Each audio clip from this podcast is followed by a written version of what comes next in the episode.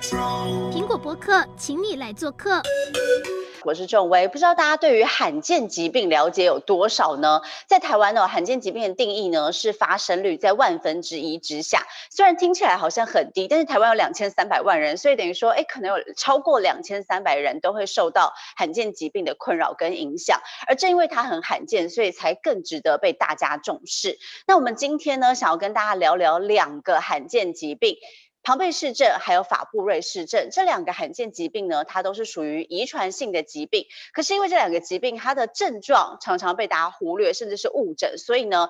的确是很容易就大家就忽略它了。然后后来才会发现，哎，这可能是罕见疾病的影响。所以我们今天呢，就请到了清泉医院的院长罗永达，还有神经内科的医师施逸恩医师，要来跟大家分享一下这两种罕见疾病。我们先欢迎罗院长，还有施医师。好，大家好，我是清泉罗院长。大家好，我是神经科施伊恩医师。好，等一下就要麻烦两位帮大家来分享一下刚才提到的两种罕见疾病喽。在开始之前呢，我们想要请院长先帮我们分享一下目前在台湾罕见疾病的状况。那大家听到这个罕见疾病，可能觉得跟自己很遥远。那其实呢，罕见疾病，呃，最主要的成因大部分都是基因的遗传变异。那随着生命的延续，其实发生风险并不会消失。那所以呢，罕见疾病其实并没有像大家想象的那么罕见。那根据台湾的国健署的统计，呃，达到今年哈，到今年的一月，就一百零九年的一月，那事实上已经获通报的罕见疾病的人数已经有一万六千多人次。那这也代表着除了病人以外呢，还有一万多个罕见的疾病，那需要各界的支持跟关怀。呃，那在过去呢，罕见疾病由于盛行率低啊，病人人数少，那诊断啦、治疗啦、药物研发啦，其实都不容易，而且治疗的方式因为有限。所以呢，大众对于罕见疾病大部分都很感到陌生。那即使已经出现相关的这个症状，那也不一定能够联想到这些罕见疾病。就像今天要讲的这个庞庞贝氏症，那已经开始有肌肉无力啦、呼吸短促啦，往往都还不会联想到庞贝氏症。那因此就丧失了很多宝贵的治疗的这个时间。那因此呢，那提升各界对罕见疾病的重视跟投入，那对于帮助病人在获得跟及时的诊断跟治疗上面，那就很显得的重要。那未来呢，我们清泉医院也会恪守创立的初心，啊，专业、爱心，以病人为中心为我们的核心价值。我们会积极的协助罕见的病友跟呃家属。那我们期待，那支持罕见疾病的正向能量能够持续的扩散，并且存在我们这个温馨的社会当中。那谢谢大家。那接下来我把时间交还给主持人跟施院医师。好，我们非常感谢院长的分享。那接下来呢，我们就要请施逸恩医师来帮大家分享一下，到底什么是庞贝氏症。Hello，各位大家好，我们今天要呃第一个跟各位分享的就是庞贝氏症是什么样的疾病。庞贝氏症其实是一种呃遗传性的呃这个神经科的呃疾病，它主要影响的是肌肉部分。那它主要是在呃过去有一位荷兰的医师叫 J.C. 庞呃庞贝。那他的名字就是因为这样而来哈，他发现了这类疾病，它的主要的这个原因是因为他的身体里面有一个代谢肝糖的物质哈缺乏，我们叫 GAA 的这个酵素哈缺乏，那它会造成这个肝糖无法转换成葡萄糖，而造成的这个肌肉哈不断的萎缩，甚至最后造成无力，也最后会产生疾病的这个症状，而影响到病人的生活。所以像这个庞贝氏症，它是不是呃有分成早发型跟晚发型呢？是，嗯、其实，在庞贝氏症来讲，它大概我们有一些新生儿的筛检，目前新生儿的筛检可以很早期的就发现所谓的婴儿型的庞贝氏症，但是比较有一类就是就是成人开始发病的，叫做晚发型的庞贝氏症，它比较容易呃在青少年的时候开始发生症状。甚至有的人会晚到二十多二十多岁以后才开始有症状。那一开始的症状其实也不是很明显，哦，容易以这个体育课啊，哎，发现不能仰卧起坐啊，哦，再发现说他的这个蹲下来的时候啊，站不太起来呀，哦，或者是他呃呼吸会有有点喘啊，哦，以一种这种轻微的症状来表现。那这种肌肉无力的症状往往是在近端的部分。但它也可以远端，所以呃原则上它会造成一些呼吸的症状。那接着下来它还会有其他的症状，也就是呃，就是比如说啊眼睛啊，它会垂下来哈，然后吞咽呢，吞东西有时候会觉得嗯，然后卡卡的哈，最后啊这脸啊，它因为肌肉无力的症状有点垮下来哈，嗯，这个症状其实到最后其实嗯会有一个比较夸张的动作，就是它可能会有哦走路会喘，然后讲话讲到一半啊。我我我我要我要喘一下气哈，那讲话的这个量啊次数速度还比较慢哦，当然还有人啊呼吸中止症哦，曾需要一些氧气的帮忙哦，那这最后最后会产生一些比较严重的症状，那他常常就会产生所谓的就是跌倒、下背痛哈，呃走路走不快。我会去看一些骨科医生，但是找不太到原因。那去看一些这个肌肉科医师，也会找不太到原因哦。最后会发现，哎，有可能就是庞贝氏症。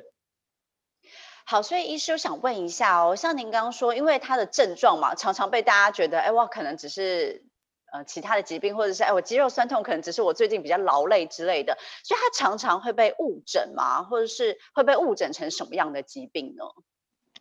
这类的患者，由于对这个疾病非常的陌生，所以很少人会想到这个病。大部分人想到的病，比如说就是关节痛，或者是啊骨刺，哈，或者是说啊他的运动造成的运动伤害，所以他可能会呃呃到处去求医，比如说他可能会去看骨科医师，啊，那尤其是青少年呢，他发现走路不太对，第一个会想到运动伤害。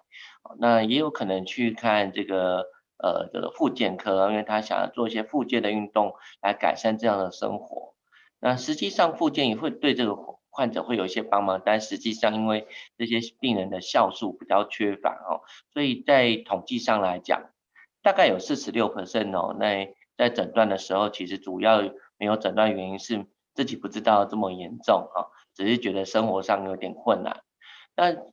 第第大概有三成三呃，但也是接近四成的患者哦，会有觉得说啊，可能是呃生活习惯啊，比较不喜欢运动啊，然后呃肌肉就开始无力。那最后还有三成，他是觉得他的症状其实非常的轻微啊，根本没有想到这个病这么严重。但是往往啊，到后面的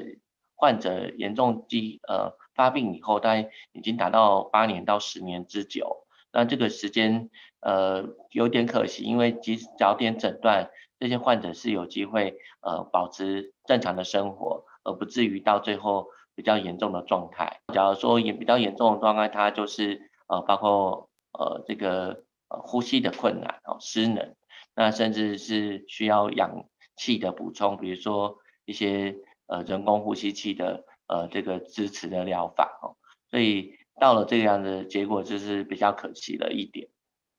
所以，像医生您说，如果错过了黄金治疗的时期，最严重、最严重会发生什么样的情况呢？我我们觉得这个病哦，其实没有什么黄金治疗期，就是说，假如说我们能够诊断当下诊断出来，这些病人就可以得到基本的治疗。那当然，能够越早发现当然是越好。但是这有时候需要一些呃卫教，像我们这次哦利用这个机会跟全国的观众去说明这个疾病的重要性，以及他在青少年可能就开始发病，啊，可以在提早的时候能够找到这些患者而得到治疗，所以就算晚一点，其实还是可以治疗这些患者，能够得到的肌肉的维持啊，那生命就不会因为这样而减少。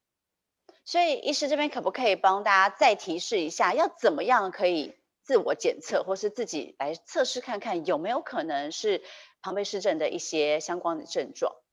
对，最后我们待会会跟大家再介绍一下哪三个动作可以自我检测啦。那第一个第一个动作其实最简单，就是做仰卧起坐。那仰卧起坐的时候，由于庞贝氏症会影响到脖子的部分，所以它很难做到呃仰卧起坐。那通常做到做到五个，我觉得应该是最了不起的了啊，通常都是做不了。那这第二个就是说一个蹲下起立的动作啊，蹲下起立的动作一般我们都很容易做的，但是其实庞贝氏症因为开始的症状以下肢为主，所以它开始的时候就会产生一些困难。那当然，最后还有一些，比如说比较细微的，比如说啊，呼吸会喘啊，哦，莫名其妙，然后或者是说吞咽有点卡卡的啊，呃，两边眼睛突然下垂啊，这些现象只要发生的时候，我建议呃提早呃就医，尤其是看呃呃神经科医师，应该可以清楚的做一个鉴别诊断。那还是要问一下医师了。所以呢，如果我自己身体可能常常有肌肉酸痛，有没有哪一些部位是特别需要注意，可能是跟这个庞贝氏症有关系的？呃，以庞贝氏症的表现来讲，它相当的多元，但是大部分的病人是以所谓的这个肩膀哈、哦，跟这个大腿哈、哦、髋部哦，就是比如说我们现在健身房很流行做深蹲哦，这些动作就是他们最容易影响的动作。比较夸张的是太高的东西拿不到哦，会一直会一直会一直拿不到，因为手没办法举高哦。这个基本的动作有时候在一些。我们看起来正常的患者哦，其实他做不到，所以那些动作有时候哎，简单问一下就会发现这些患者有可能是庞贝氏症。好，了解，那这是刚才哦庞贝氏症的部分，所以提醒。所有的观众，大家自己在家里呢，可能也要自己留心一下。如果你时常觉得酸痛或不舒服的话，真的是要去给医生看一看啦。那另外呢，也有提到今天要讲另外一个也是罕见疾病的法布瑞氏症，请医师也先帮我们介绍一下，到底什么是法布瑞氏症呢？呃，法布瑞氏症是一个 X 染色体的遗传性疾病，它的位置是在这个 X 染色体的一个 GLA 基因的一个这个部分产生了变异。那它的话产生变异以后，会造成呃所谓也是溶小体的呃疾病。那它主要会造成一种物质叫 GL3 的东西无法代谢成一些一般的产物，会堆积在我们身体的内皮细胞。那它的话呃堆积在内皮细胞，主要影响的范围包括呃心脏、肾脏。脑部以及所谓的小神经的部分，它会影响到这一部这几个部分，而造成的这些症状的产生。那由于过去呃因为基因的诊断跟酵素的诊断比较少哈，那所以无法诊断。那但是后来因为呃诊断的呃呃所谓的分子生物的不断的进步哈，所以这个诊断变成非常的容易。那只是说在症状上哈，在提早在早期的时候。然后能够发现这些患者其实是相当不错的。好，那所以像法布瑞氏症，它有哪一些常见的症状呢？在台湾比较特殊哈，那我们可以看到这个最主要的典型的症状其实是呃在小时候哈，在比如说国小、国中以后开始产生所谓四肢莫名其妙的疼痛，那有时候会因为压力啊、活动啊会造成恶化。啊，甚至会产生肚子痛，嗯、呃，那时候有时候会被当作所谓的呃生长痛哦，甚至有的患者哦，因为长期的疼痛找不到病因，那呃医生的说法也说不出来是什么病，所以常常会被当作是不想要上课。不过这些病人哦，其实有点辛苦啊，那他们往往呃可以借着哦这个。呃，就是呃，其他的方式去躲避这样的感觉，但是这种痛苦其实只有患者本身才感觉得到。所以像刚刚医师您说，青少年时期可能很多人把它当成生长痛，所以这个疾病是只要度过青少年时期的人，就是可能已经成年了二十几岁的人以上，就不用再担心法布瑞氏症了吗？这个病的主要的辛苦点是在说。他的治，他的发病之后，他会从神经开始折磨，然后当然就开始产生所谓的肾脏的问题，比如说产生蛋白尿，以及肾脏功能莫名其妙的下降哦，那甚至是心脏呃突然呃这个产生胸闷，甚至是心律不整，以及甚至直接产生猝死的症状。猝死应该就是没办法了哈，就是结束。那头那脑部呢，就会产生所谓很早发型的头那个中风哦，甚至是出血。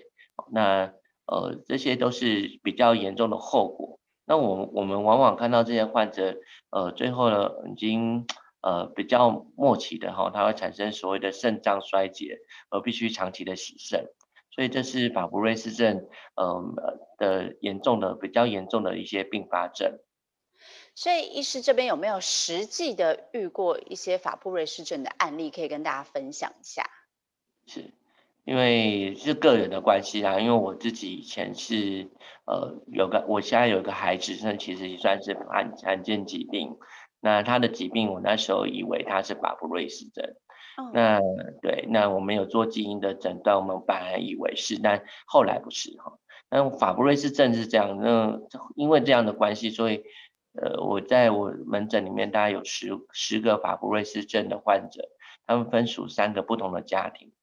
那第一个家庭是一个经典型的法布瑞氏症，那他们的状况就是主主要就是在我刚刚提到了，在青少年的时候比较辛苦。他有一些肢体痛，哦，然后会有一些肚肚子痛，啊，那或者只是说他身上哦这这一些呃三角裤的前后有一些呃斑状的斑点，哦，甚至在手上有这个斑点，那呃这个是经典型的表现。那他们呃有些会比较早发，在呃在四年前其实其实有经过苹果日报的报道过啊，有一个呃有个小朋友哈，就是。在十几岁的时候中风，这也就是法布瑞氏症它呃在经典型的表现。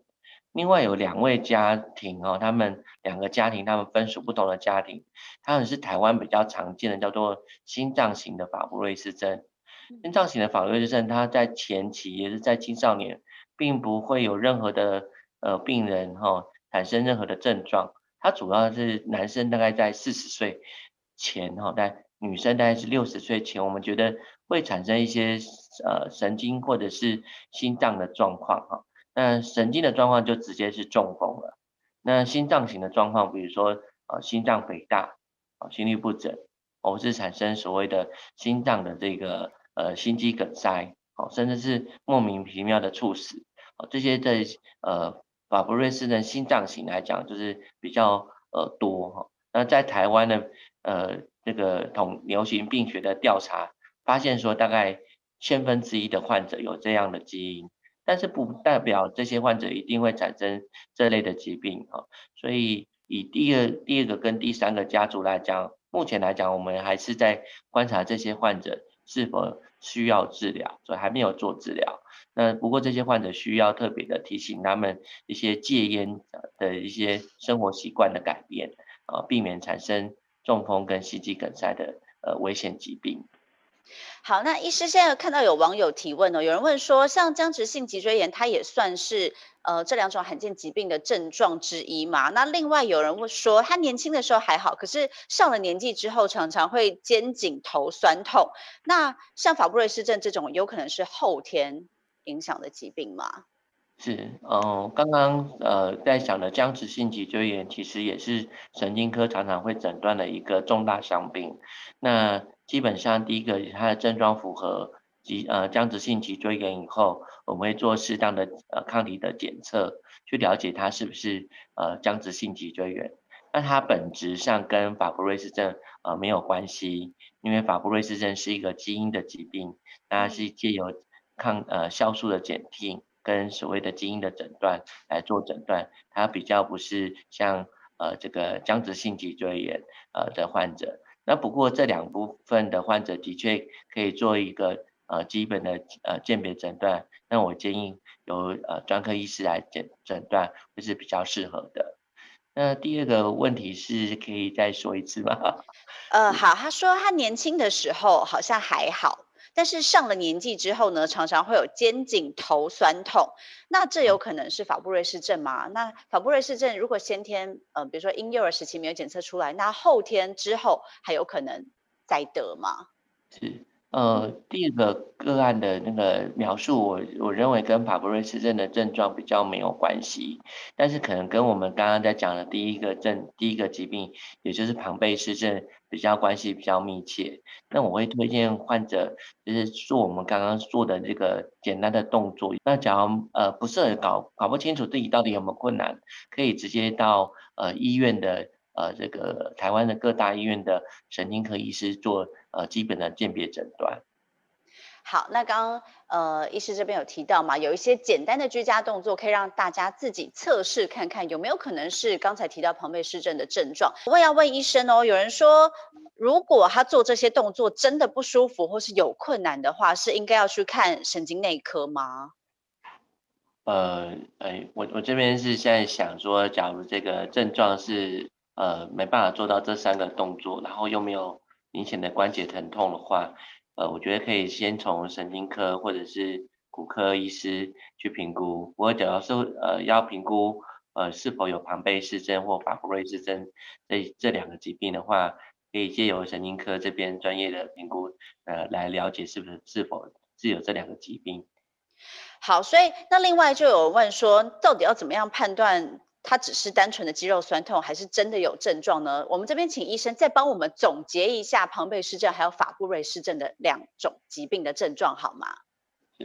嗯，其实刚刚你在说到都是肌肉酸痛，庞贝氏症的酸痛跟其他酸痛有不一样吗？应该是一样的。啊，那一般的肌肉酸痛可能是运动完以后的一个肌肉的产生的一些能量的消耗损而造成的酸痛，它堆积的一些乳酸而产生的这些症状。那其实庞贝氏症也是类似，但它的肌肉力量更弱啊，它更容易产生呃能量的不不足而产生这样的症状，所以基本上两个症状是类似的，但是它有一些区呃部位的不同，比如说以这个呃髋。肩膀哈跟大腿哦这几个大肌肉为主的症状是最典型而常见的。呃，假如是成人有感觉到莫名其妙有这些症状，而不是单纯呃运动而已的哈，那我就觉得是可以来看神经科医师。第二部分的法布瑞氏症患者，他分两型，一个是经典型的哈，经典型小时候就犯病，那他可能会看一些小儿科哦，或者是看一些小儿骨科。或者是呃，因为太痛了啊，有时候会有一些身身心的症状啊。那这些假如是莫名其妙的，他我们说痛痛病的症状出现以后，在小朋友可以特别的来看小儿神经科或者是神经科医师来做初步的鉴别诊断。那当然，另外一型，比如说我刚刚说的呃心脏型哦，这个在台湾千分之一的呃这个带因疾病哈，那这个。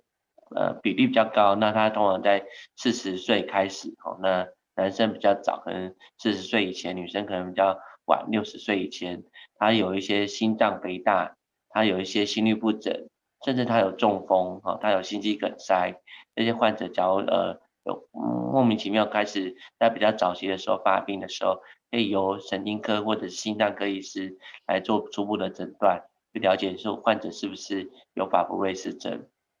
好，那医师最后一个问题哦，有网友问说，这两种疾病都是可以治疗的吗？那怎么治疗？